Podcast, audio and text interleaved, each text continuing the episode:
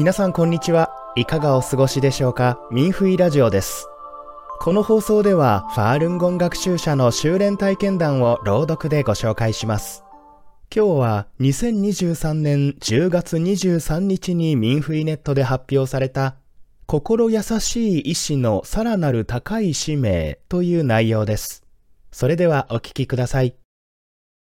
心優しい意志のさらなる高い使命。医師は社会の中で最も高いプレッシャーを受けますが、最も重要な職業の一つです。命が危険にさらされた突発的な状況に直面すると、医師は常に高いプレッシャーにさらされます。現在、世界中で多くの医療従事者が古代の修練法であるファールンダーファーを学んでいます。ファールンダーファーの修練により彼らは健康な体と平和な心を得るだけでなく、医師に授けられたより高い使命を理解することができます。台湾武律委員精神科の主任、高仙宝さん37歳は思いやりのある医師であり若くて有望な存在です。20年以上前、コウさんは制服姿で理数選抜クラスに在籍する台北市立建国高級中学の生徒でした。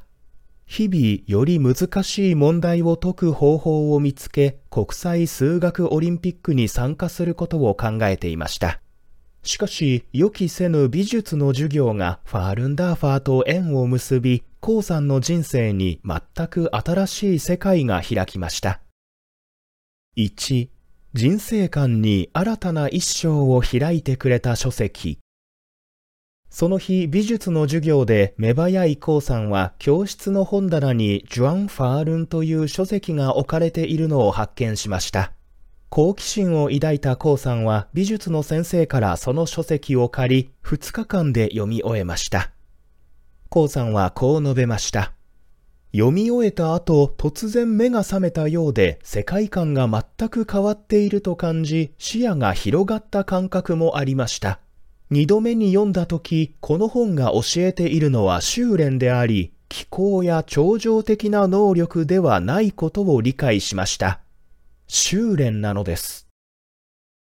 コウさんの心の中では善に向かうという決意が芽生え、人生でまるで新しい一生が開始されたように感じました。高校生としてコウさんは競争が激しいために精神的に緊張し、損得ばかりを気にかけていました。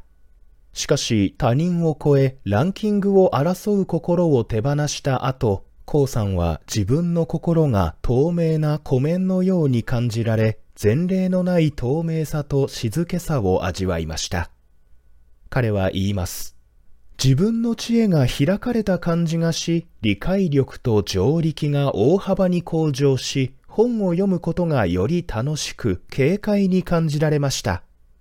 高校3年生になった後、コウさんは入試の重圧があるにもかかわらず、早朝に中世記念堂に行き連行を続けました。コウさんは語ります。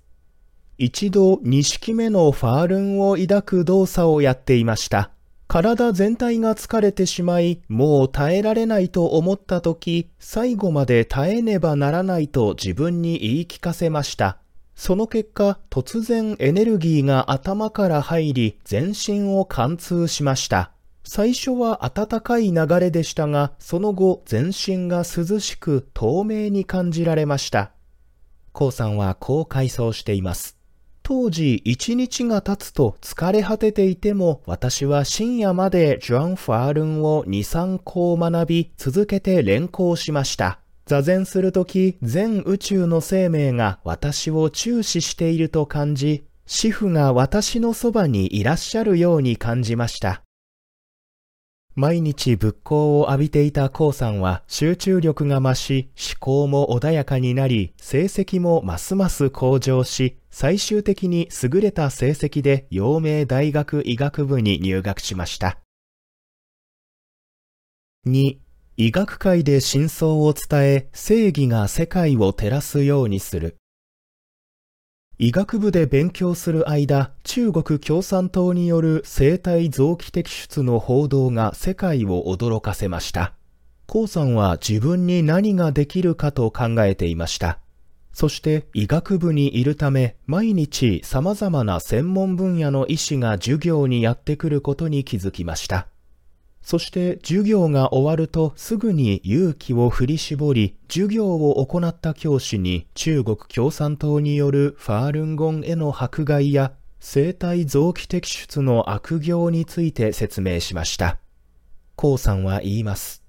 後に台湾の衛生委員で実習をした時、当時真相を聞いたことのある教師に出会いました。その教師は私を見ながら、私はあなたを覚えています。あなたは私に真実を説明したことがあります。と言いました。その瞬間私は非常に感動し、自分が医学を学びに来た理由と使命が分かってきました。2012年、中国共産党による生体臓器摘出の罪悪が再び世界中で広範囲で明るみに出ました。台湾国際機関移植支援協会に加わった江千宝さんは他のファールンゴン学習者と共に世界中の医学年次会議の会場で医療従事者に真相を説明する活動を始めました。当時絶えず目の前にやってきていた医療従事者たちについて江さんはこう言います。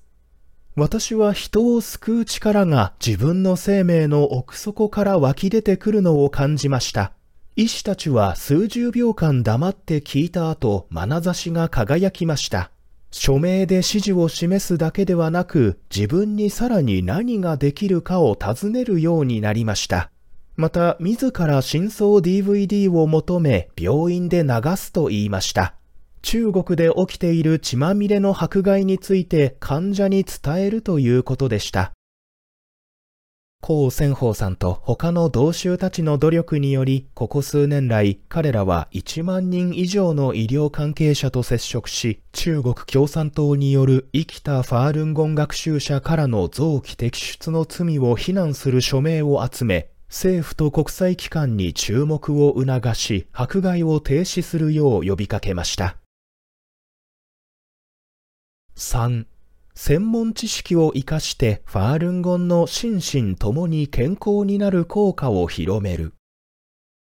精神科医師として毎日会う患者は皆心配げな面持ちです。コウさんはファールンゴンの法理と臨床経験から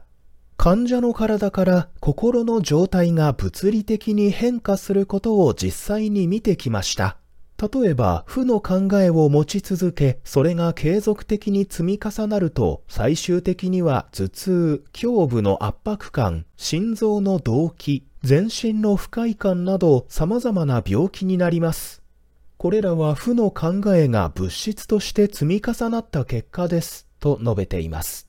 そして、コウさんはしばしば診察中に患者に考えの変化の重要性を伝えます。彼は言います。患者さんが本当に自分の考え方を変え、ネガティブな思考を捨てると、突然体の不快感も消え去り、全体的に明るく爽やかな気分になります。これは自身だけではなく、周りの人の助けにもなります。2013年からコさんは疫学と予防医学の博士課程を専攻し、同時に専門的な視点から人体の健康と気候修練との関係を探求しました。その中で医学博士、東右光さんと協力し、152のケースを分析した研究があります。研究の結果、ファールンゴンの修練に末期がん患者の生存期間を延長させる効果があることが分かりました。この論文はアメリカ臨床腫瘍学会 ASCO の年次会議で正式に発表されました。高千宝さんは、研究を通じてファールンゴンの修練が免疫細胞の活性を著しく向上させ、健康に関連する生活の質と心理的健康状態を改善することが明らかになりましたと述べています。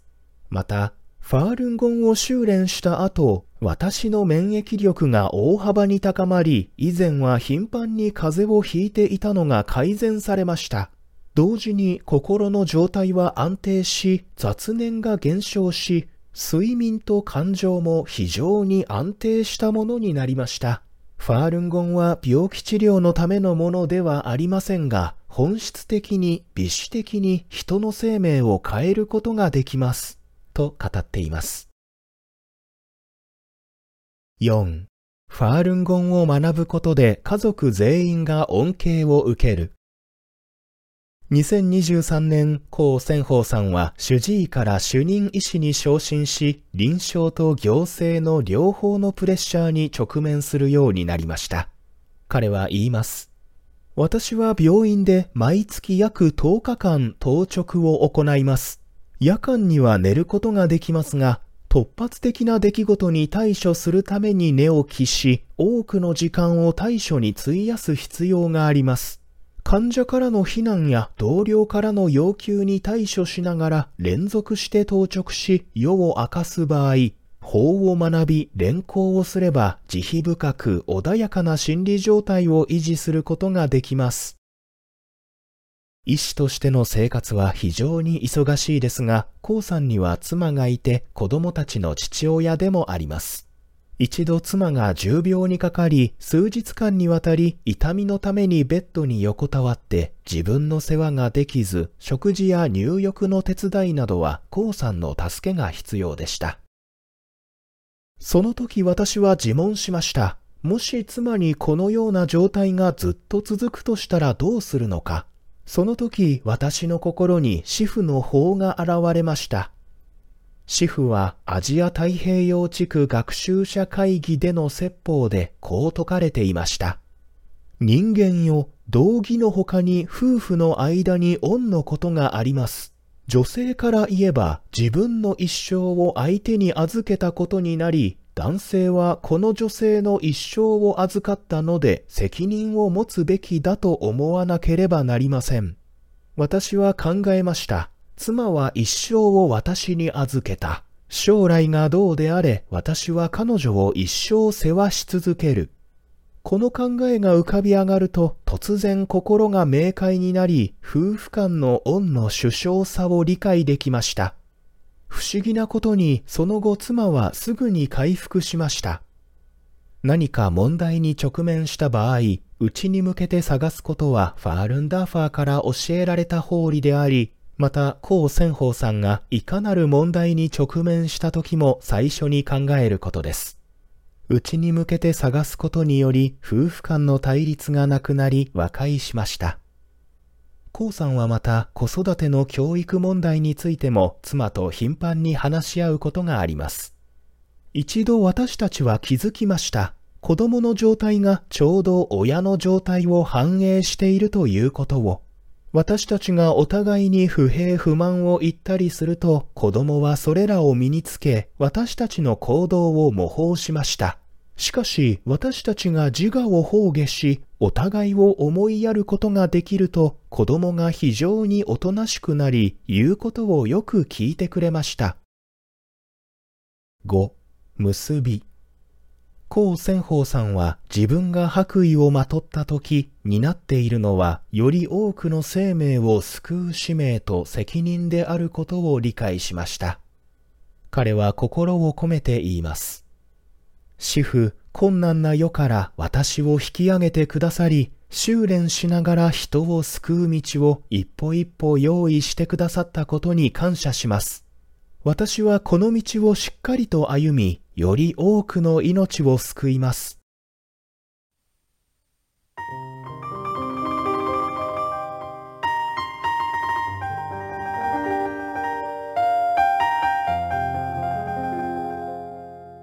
皆さんいかがでしたか？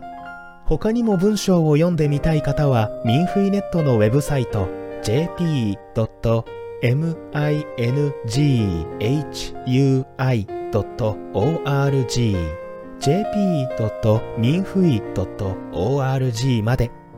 それでは今回のミンフィラジオはここでお別れです。また次回の放送でお会いしましょう。